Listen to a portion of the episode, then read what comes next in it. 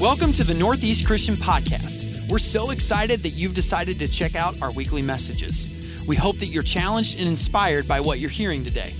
We'd love to have you join us this weekend at one of our campuses or online at northeast.live. For more information on Northeast, visit us at necchurch.org. If you love the Northeast podcast, subscribe to our channel and leave us a comment or a rating in the Apple Podcast Store. Now, uh, that being said, would you stand with me? Um, and we're going to begin today with the reading of God's Word, starting Colossians chapter 3, verses 1 through 17. A little bit of a long passage, but it's a good one. Paul writes this He says, Since you have been raised to new life with Christ, set your sights on the realities of heaven, where Christ sits in the place of honor at God's right hand. Think about the things of heaven, not the things of earth. For you died to this life, and your real life is hidden with Christ in God. And when Christ, who is your life, is revealed to the whole world, you will share in all his glory. So put to death the sinful, earthly things lurking within you. Have nothing to do with sexual immorality, impurity, lust, and evil desires. Don't be greedy, for a greedy person is an idolater, worshiping the things of this world. Because of these sins, the anger of God's coming. You used to do these things when your life was still part of this world. But now is the time to get rid of anger, rage, malicious behavior, slander, and dirty language. Don't lie to each other, for you have stripped off your old sinful self and all its wicked deeds. Put on your new nature. Be renewed as you learn to know your Creator and become like Him. In this new life, it doesn't matter if you're a Jew or Gentile, circumcised or uncircumcised, barbaric, uncivilized, slave or free. Christ is all that matters, and He lives in all of us. Since God chose you to be the holy people He loves, you must clothe yourselves with tender-hearted mercy, kindness, humility, gentleness, and patience. Make allowance for each other's faults and forgive anyone who offends you. Remember, the Lord forgave you, so you must forgive others. Above all, clothe yourselves with love, which binds us all together in perfect harmony. And let the peace that comes from Christ rule in your hearts. For as members of one body, you are called to live in peace. Always be thankful. Let the message about Christ and all its richness, uh, richness fill your lives. Teach and counsel each other with all the wisdom He gives. Sing psalms and hymns and spiritual songs to God with thankful hearts. Whatever you do or say, do it as a representative of the Lord Jesus giving thanks through him to God the Father. Word of the Lord. You can be seated. Amen. Thanks be to God uh, for all of his word.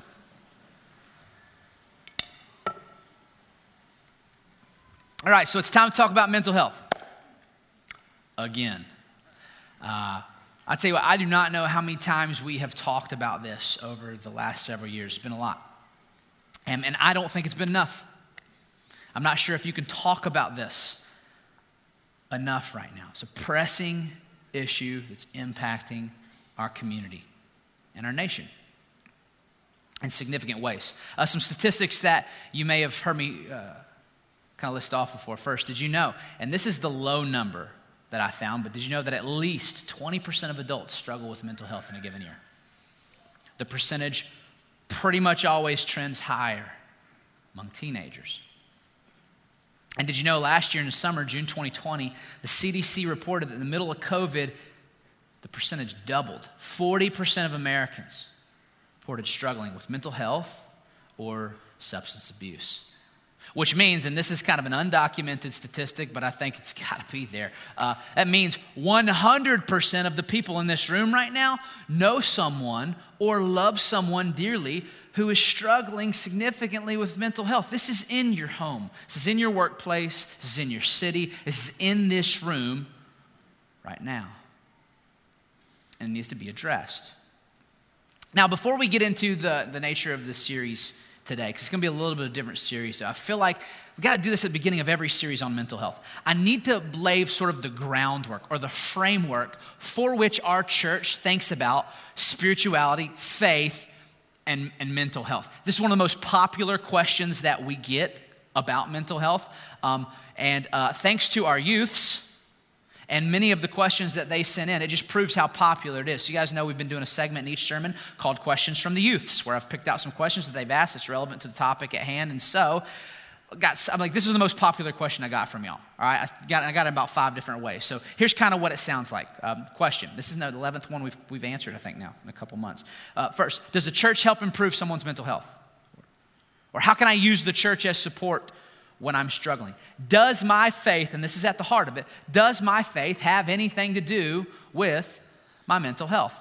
Great questions. And again, those questions help us kind of set up a framework for how we approach it and talk about it at Northeast. Five things I would say to that. First, I want you to know that at Northeast, we advocate what I would call a, a holistic approach to mental health, a holistic approach to mental health.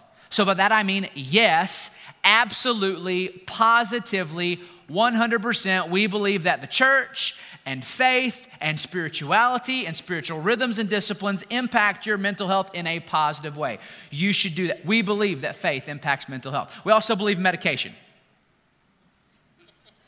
We also believe in counseling and the power of that. We also believe that uh, fitness and nutrition can play a critical role. We, we believe that significant relationships in your lives where you can share and love one another play a critical role. We take a holistic approach, and really there's no silver bullet for any one person. It seems like every individual has a little bit of a different path to move towards mental health. Now that brings me to the second and third. We believe, second, mental health problems are actually rarely faith problems, but they almost always have faith solutions. Now, we are not the kind of church that's going to look at somebody and say, well, the reason why you're so sad and depressed is because you're just not finding your joy in the Lord. The reason why you're so anxious is, is because you just don't trust in God enough. So, will you just pray more, read your Bible more, have better faith, and that'll fix it? That'll fix it. That's, again, we don't come from that perspective. In, in fact, in my opinion, you know what I've seen? I've seen some of the most faithful people in this church can be the ones that struggle with chronic, uh, chronic mental illness. And it's not because they don't read their Bible enough, it's not a sin to struggle. But when you are struggling, if you engage in some of these practical spiritual solutions, it can help. I've seen it help. The power of the Holy Spirit can help. That leads us to fourth for we believe talking about our mental health problems with one another is vital. It's so vital. I found this in my research as a point of consensus from medical doctors to counselors and psychologists to pastors who are trying to deal with this head on. We have to talk about it. When we talk about it, it destigmatizes it. When we talk about it, it raises awareness. And when you have loved ones that you can share personally and vulnerably with, it actually has a healing quality to it. There's a spiritual principle underneath that. When we bring that which is in darkness out into the light, it tends to lose some of its power. So that's why we talk about mental health here a lot. We think we can steal some of the power to do harm from it.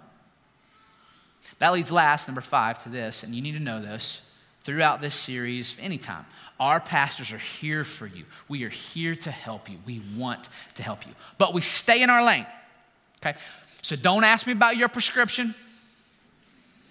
I don't answer that. Don't count on Melinda to diagnose you. She's not going to do that, right? We're not, we're, that's not what we're trained to do. We're trained to offer spiritual guidance, shepherding, and pastoral care. And we want to do that. And we also have a, a, list of professionals who can help you in ways that we can. So, a big important slide right here. I want you to write this phone number down um, because if any point in time you're struggling with mental health, you want to talk to a pastor at our church, you can text us. You text us at 502 717 1783. And uh, if you text a keyword, that'll help us. But if it, your, your issue didn't really fall on a keyword, that's fine. Just text us, and there'll be a pastor on the other end uh, waiting to help you leave that up for a second so if anybody wants to grab it, you can grab it.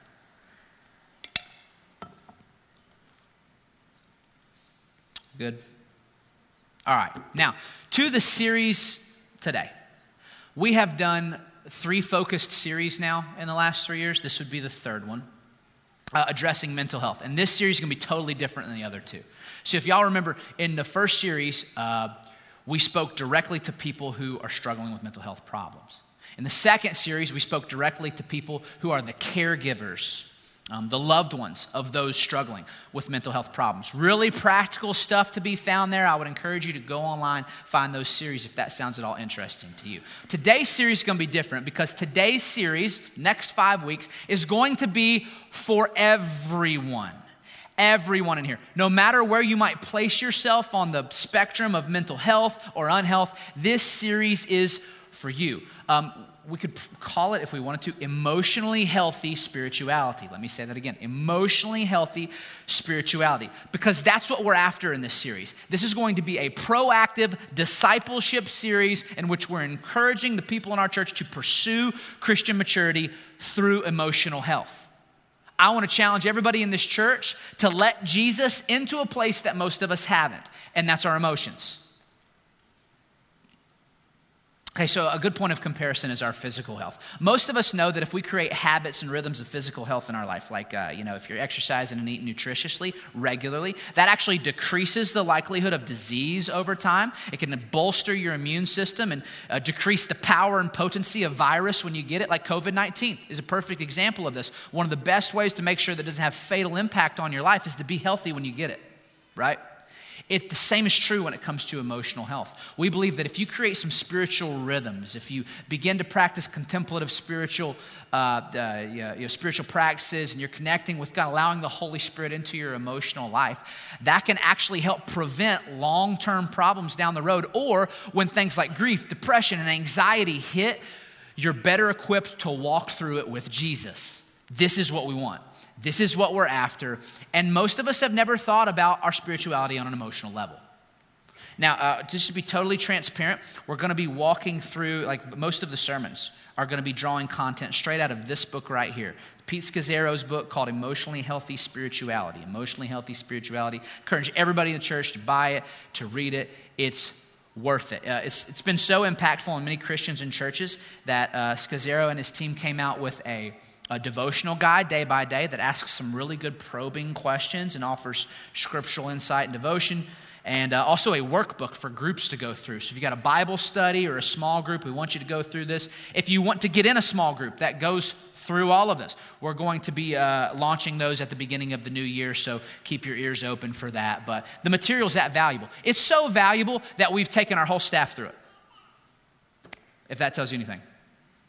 We've got one staff group left going through it right now. They have two more weeks left in the eight week process. I'm in that last group. We're finishing up right now. And I'll go ahead and tell you, it has made me look into myself and ask questions of myself and pursue a level of emotional health that I never would have otherwise.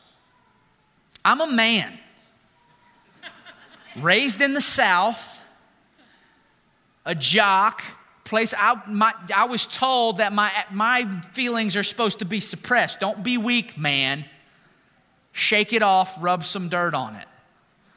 I'm going to tell you what, when it comes to your emotions, it's not, it's not a wise thing to do.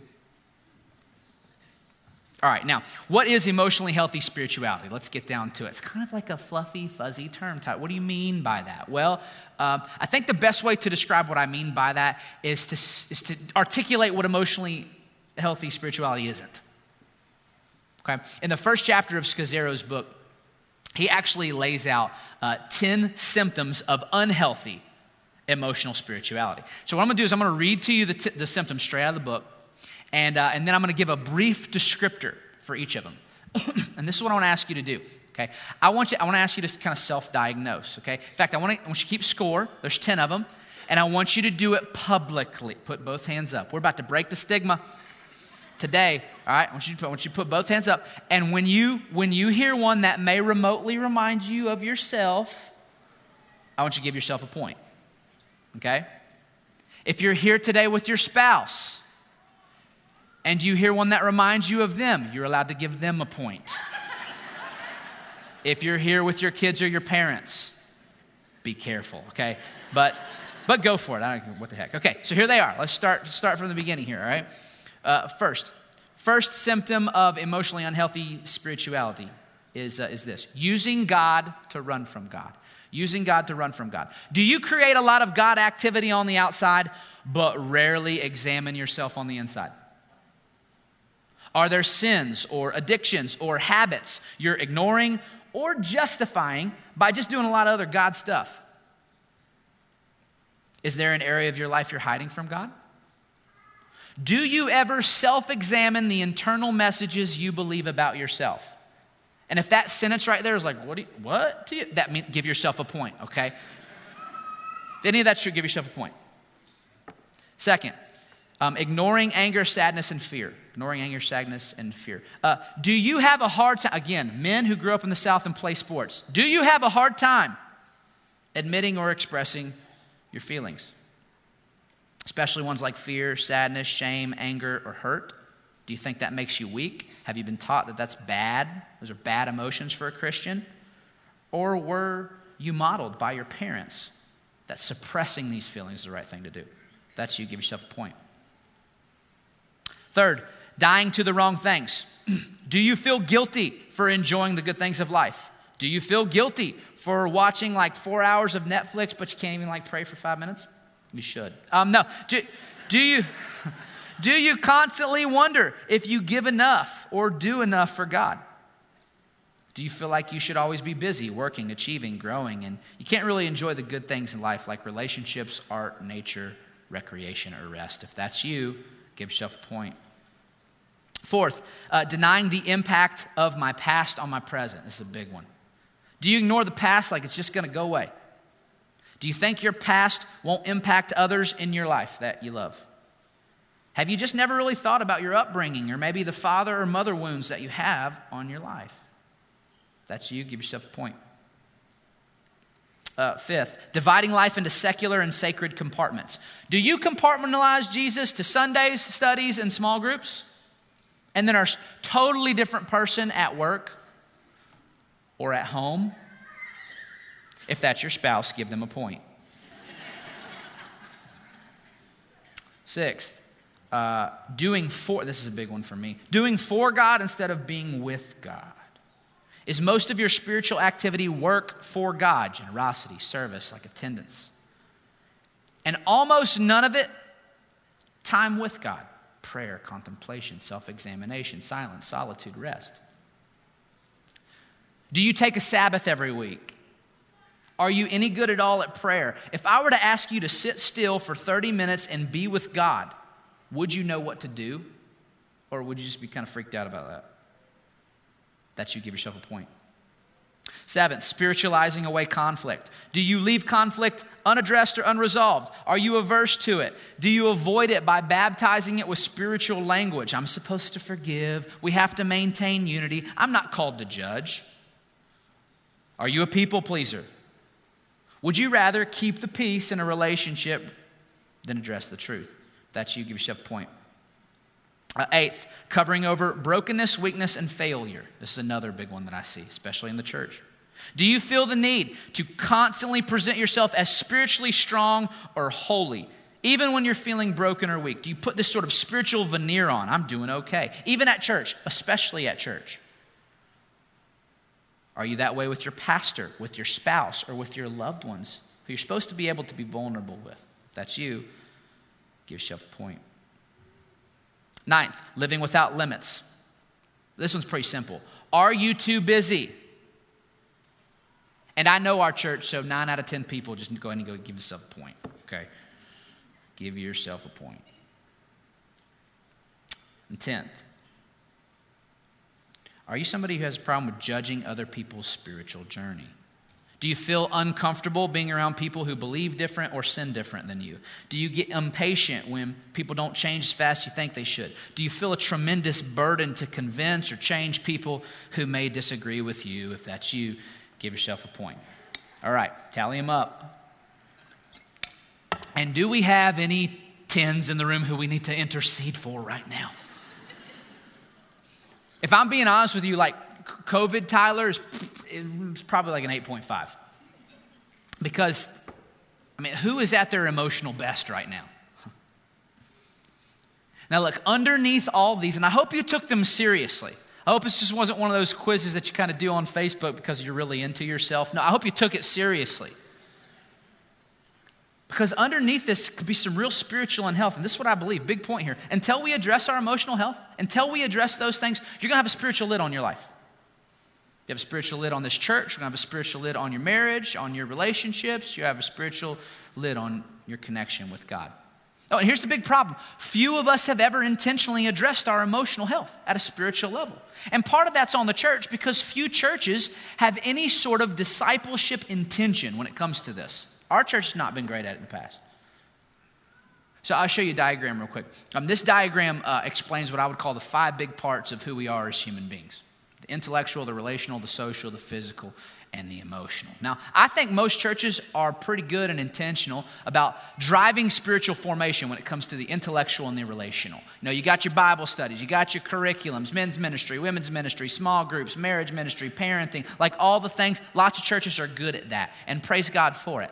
Far, far, far fewer, uh, fewer churches do anything with the social. By social, I mean like social justice, common good, neighbor love, getting out there and unleashing Jesus' love in the city. For what it's worth, it's a strength of our church. I believe that. But few churches really pay much attention to that. Then, far, far, far, far, far, far, far, far, far, far, far fewer churches ever pay any attention at all to those bottom two the physical and the emotional health of their people. Oh, and the reason why is obvious. I don't want to touch that. Like when it comes to physical health, first off, I'm not a doctor and everybody has, you know, different aspects to their own physical situation, but there is just so much shame and like judgment and insecurity around people's bodies that it's, it's just hard to go there without people getting hurt. That doesn't change the fact that Jesus says our bodies are the temple of the Lord. Doesn't change the fact that scripture is, is clear that this is a gift. The body we've been given is a gift from God that we're called to steward. And if we steward it well, not only can we elongate our life, but we can maximize our ministry capacity in this life. So it's an important thing. But I won't touch that.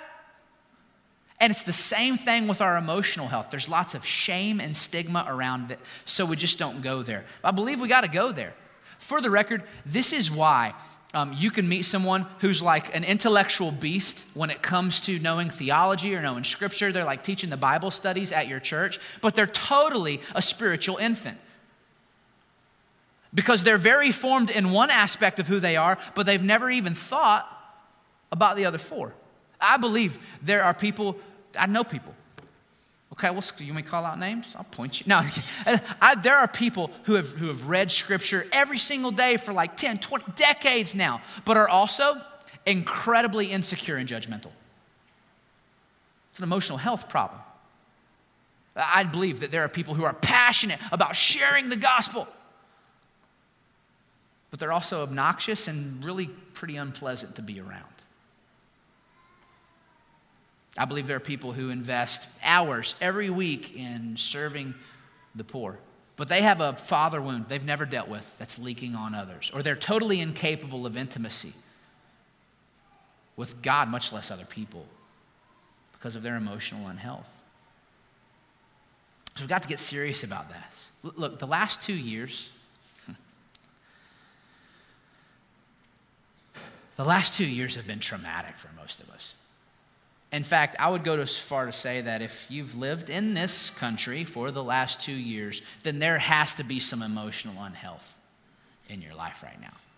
It's been a tough couple years. I, I had a counselor friend come on one of our staff calls about a year ago. And I asked him to, to literally train our staff in how to pastor people through post traumatic stress. We did it again this year because it's so good. Because that's just where our people are at, right? And it was interesting as he was going through it, he was doing like the symptoms and talking about how to identify it, like just some effective ways that we can pastor people. At the end of it, I was like, man, Brian, that was really great. Thanks, buddy. Real quick, just show of hands from the staff who self diagnosed? And like every hand on the call went up. So we're like, oh no, our people are really screwed up, and so are we. Lord, help us all. Look, I believe there are four specific points of trauma that we've gone through over the last year. And I just want to name them here. Okay, we've got to bring that which is in darkness out into the light. Uh, first is loss. Loss.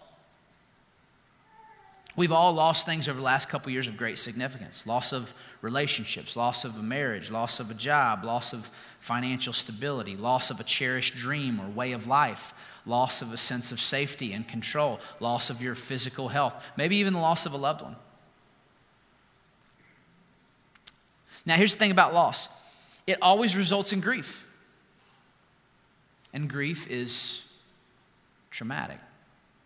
I don't know if you've ever heard of the five stages of grieving, but maybe you're in that cycle right now.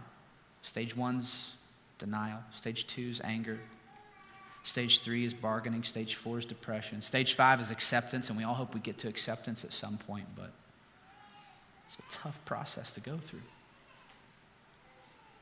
Second point of trauma is what I would call extended ambiguity and uncertainty. Extended ambiguity and uncertainty. There has been nothing that's certain over the last two years, has there? Nothing that's predictable mandates shifting, lockdowns, job furloughs, churches closed, vaccines, conspiracies. Like there was an a, a, attack on our capital in the middle of it. There were weeks of grief and protest in our city. We didn't know if the food supply chains were going to make it, if our kids were going to go to school, if our government was going to survive, if our businesses were going to close, or if someone that we love was going to die. It's total disorientation. All of our rhythms, all of our routines were just sort of thrown up in the air and some of them never came back to the ground. Now, living in that sort of disorienting reality has caused anxiety, crippling anxiety in, in many of our lives. Anxiety comes from when you feel unsafe, when you feel like there's a loss of control. So we just start to worry all the time. Your mind goes to worst case scenarios. You're like quadruple masking and 15 feet social distancing, even outdoors, just to be safe. You can't sleep even though you're tired. This is, by the way, where I think conspiracies get traction from. Even if conspiracies are outrageous, they give you a sense of like intellectual certainty and control in a time where nothing seems all that certain, and so people believe them. It all comes from a source of trauma extended ambiguity and uncertainty. Third point of trauma is this extended isolation. Extended isolation. I'm now, I'm not gonna lie, okay? Um, at the beginning of all the lockdowns, the introverts, we liked it. I was okay with it. But um, over time, it's traumatic. We were not made to do life alone, we just weren't. You begin to, to, to doubt your self worth and, uh, and your purpose. You're cut off from honestly the only real sense of joy that you had left to access. Your friends and your family. Like this is so one of the greatest joys in life is these relationships. You can't connect with them. And so loneliness steps in and loneliness can be crippling. Fourth point of trauma. Betrayal and abandonment. Betrayal and abandonment. And maybe this is the question of covid. This one. Who'd you lose? And not to covid but to the polarization, politicization, and seething rage out there. Who did you lose? Some of you can think of conversations right off the top of your head. Maybe it was a conversation on the family text thread or at a dinner table. Maybe it was a conversation that started somewhat civil in the comments section and then and other people started getting into it, and before you know it, it's just out of hand. Like, who, who, did you lose? Maybe you don't even know who you lost, or maybe they don't know they lost you because you saw them post something or like something on the internet, and you're like, well, forget about that, and you unfollowed and have been ghosting them ever since. Who is it? Like, is it a coworker? Is it a friend? Is it a family member? A loved one? An adult child? A parent? Is it a pastor or a church? I wonder. Look, when lots of people abandon you or when folks you deeply love leave, the trauma's deep there.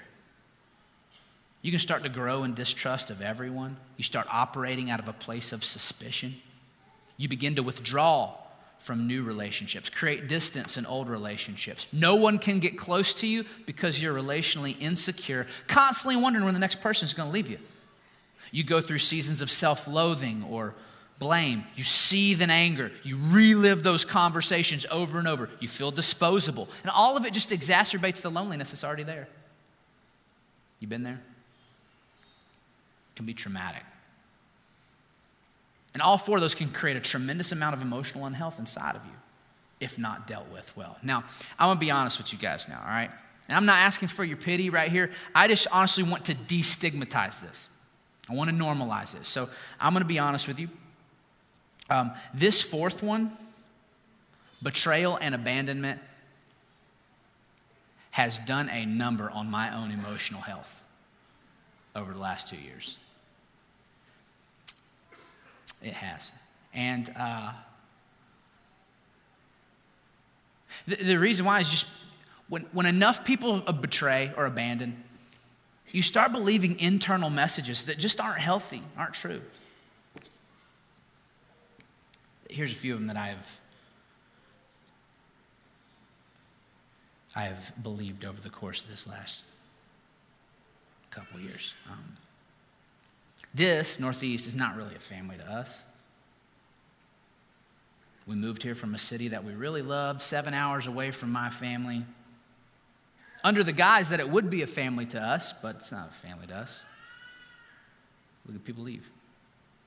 I am not unconditionally loved, I'm conditionally liked. They'll like you just as long as you don't say anything that upsets their political sensibilities. Their trust and admiration, Tyler, for you as a spiritual authority is conditional. There are certain idols you must not touch. People won't they won't change their politics over their church, but they'll change their church over their politics.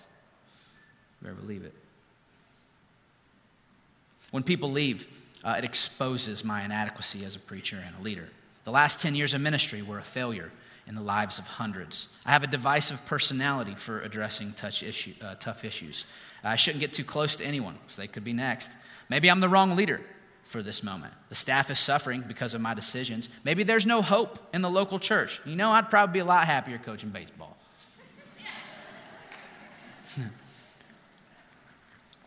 Now, y'all laugh, but what you don't know is that when I graduated college, I had two opportunities. One was a scholarship to go to seminary and get my MDiv and go into ministry, and the other was a collegiate baseball coaching position. And I thought hard through it, prayed through it.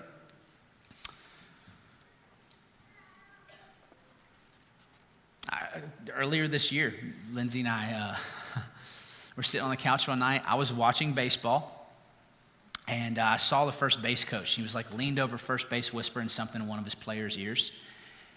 And I was like, oh, that looks like a nice life. I said, Lindsay, you see that first base coach right there? And she's like, yes, honey.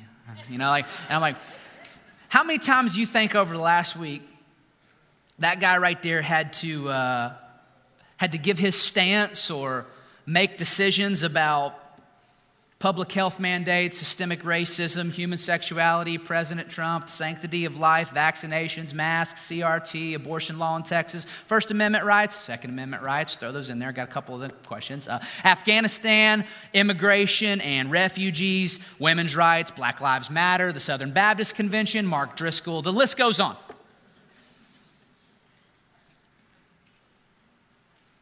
She didn't answer. but I did. I was like, Probably none. And that sounds like a nice life right now.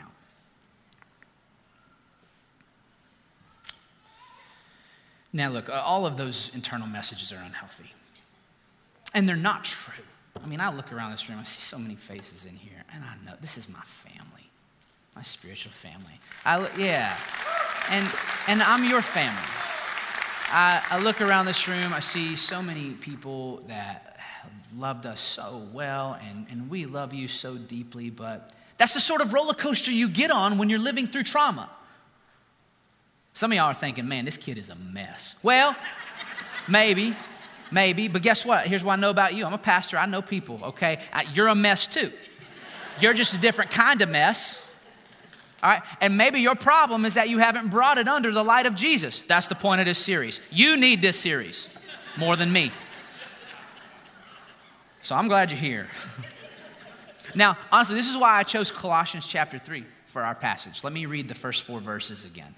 The Apostle Paul says, Since you have been raised to new life with Christ, set your sights on the realities of heaven, where Christ sits in the place of honor at God's right hand. Think about the things of heaven, not the things of earth. For you died to this life, and your real life is hidden with Christ in God. And when Christ, who is your life, is revealed to the whole world, you will share in all his glory. Now, here's the deal I believe that one of the big mistakes that we make as Christians or that we make as churches is that we believe that when we're made new in Jesus, because that's what it says, we've been raised to new life with Christ. When we're made new with Jesus, somehow, like, all of the, the old us just magically disappears. Like the environmental nurture, the past trauma, the sin habits that we've built up over time, they're just gone. Also, pff, it's got like magic Holy Spirit power, right? Certainly, sometimes when you do come to Jesus, you do experience miraculous healing, but that's not the case most of the time. When you come to Christ, when you're made new, you receive a new status, you're justified, pronounced innocent long before the judgment day. But then that begins the process, what we call sanctification, where you put off the old self and you put on the new self. This is what Paul's getting at here in Colossians 3. In verse 1, it's actually a conditional statement. It's an if then. He says, if you've been raised to life with Christ, then you need to what? Set your sights on the realities of heaven and think about the realities of heaven. Douglas Moo is a New Testament scholar, commentator on Colossians. He says what Paul's getting at here is a total reorientation of your will. You awaken to this new heavenly reality where Christ is sitting on the throne of the universe, and you awaken to this new identity that you have with Christ in God.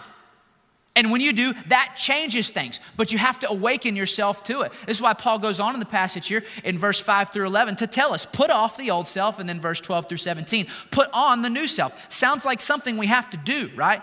And Paul gets pretty passionate about it. Verse 5, he says, put it to death. Put to death the earthly ways. Get rid of all the sinful ways. Like, this is violent warfare language, y'all. But he's not calling us to wage war against flesh and blood. He's calling us to wage war on the old sinful habits that are there. Kill them, Paul says. Kill them. Now, look, how do we do this? How do we do this? He's clear. Set your sights on the realities of heaven. Think about these things. Awaken to the alternative reality of Christ on the throne and your new identity in Christ. I think it's important to call this out here. Okay, you need to know as Christians we believe in an alternative reality and a new identity. We do. We believe, first, in a hidden but tangible alternative heavenly reality that exists and is very real right now in this moment, and it's all over this passage.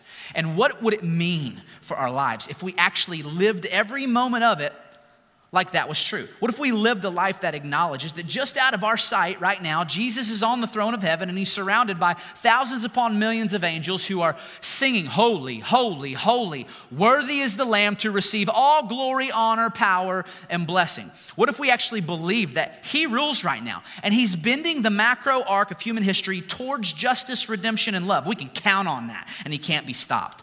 What if we lived like that was the truest reality? That every place I stand, everywhere I go, that little two by two plot of soil that I'm standing on, that's kingdom soil. And on that soil, I bring with me the reign and the rule and the power and the authority of the king that I serve. I'm an ambassador of Jesus. And everywhere I go, I bring with me the values and the presence of the king. That means when somebody comes into my presence, there should be no doubt in their mind that I subscribe to a different sort of rule, not the identity politics or the cultural values or the moral imagination of my moment, but Jesus's. In this moment, what if I lived as if I actually did have power over sin? I could conquer any evil, shine light in any circumstance. Like, remember, Jesus stood before Pilate bleeding and in cuffs. And you know what he said to him? He says, The only reason why you have any power over me, my friend, is because I gave it to you. What if we lived that way? What if we faced down every system and structure, every principle, power, and principality with that sort of heavenly confidence and authority? What if we lived as if death had been uh, defeated? Because it has. Like we had nothing to fear in this life, because we don't. What if we lived with a sort of urgency, but also patience, that one day Jesus is going to slash open the sky and this alternative reality we call heaven is going to come pouring in. And it's going to be terrifying because in that moment, every knee will bow and tongue will confess. But it'll also be magnificent because in that moment, there will be no more death, sorrow, crying, or pain. It'll be satisfying because all the injustice that we've been waiting to be healed is gone, will be vindicated in the eyes of the world like Every inch, ounce, and organism of evil will be chased out. No longer will our life with Christ be hidden, it'll be revealed to all. What if we lived into that? Because it's true. For the follower of Jesus, it's true. And look, that alternative reality is not the only gift that we have. We have a new identity as well. It's all over the Colossians passage. Go read it again for yourself. What if we lived with this sense of royalty, this sense of mission that we get from Christ. Like, we're so good at spiritualizing this away. I'm a child of God. Yes, I am, right? We, we spiritualize it. But then we underemphasize our identity with God and over identify with all of our earthly allegiances and identities. Know, we over identify with Kentucky basketball, college football. Like, we go crazy at the games, right? But, like, I can't mm, see that passion in here. So, a lot of folks are like, I can't come back to church yet, but I saw you at the cards game. Just saying, right? So we spiritualize the kingdom of God away. And our identity as adopted children away, like a nice fairy tale. Look, we gotta start telling better stories. Because we have a great story. Hi, I'm Karis. I'm an Enneagram 9. I do, I'm in healthcare. I love the cards. Mercy grad, go Jaguars. It's fall, like orchards, apple crisp. Here's a picture of my fur baby, Lainey. Have you ever been to Nulu? Like, this, these are the stories that we tell. Who we think we are. It's bigger than that. It's so much better than that. We've got to start telling the better story. Hey, you wouldn't believe my story. I was once a rebel and an orphan. But I was adopted into the most powerful family in the universe. Our ancestors are from the Middle East. Sounds a little bit weird, right? But it's a royal family, and the royalty and religious hierarchy are linked together. So I'm a prince. I have the privileges, rights, and privileges, uh, uh, privileges, rights, and, uh, and riches that come with being a son. But I'm also an ambassador that gets an opportunity to shape the spiritual and social climate of the nation. We're currently establishing the utopian future that this world will end on right now, and we have folks from the royal family planted in every nation you could imagine. That's a story. It's a heck of a story. Sounds intense, right? Bit, bit supernatural. It's Halloween after all. But I'll tell you what, when, when we recognize this, when we live into this, we can live with the sort of emotionally healthy spirituality Jesus did. You understand, he didn't get his identity, his, his sense of like self esteem from others. Jesus didn't. The Pharisees thought he was a drunk and a glutton. The crowds thought he was a Messiah worth crucifying. The disciples thought he was weak. His family thought he was crazy. John the Baptist thought he was confusing. Pontius Pilate thought he was disposable. And yet, Jesus never had any doubt that he was the only begotten of the Son, full of grace and truth, that he was the compassionate Savior, that he was the victor over death, and that he was the anointed Messiah and King of the world. Get his self esteem from others. And he didn't get his sense of mission from his circumstances either. He was born poor in a manger, raised under the guise of illegitimacy, rejected by his hometown, persecuted by many, doubted and abandoned by his disciples, betrayed by one of his closest friends, judged and rejected by his religious leaders, lynched to death unjustly by his government. Talk about trauma.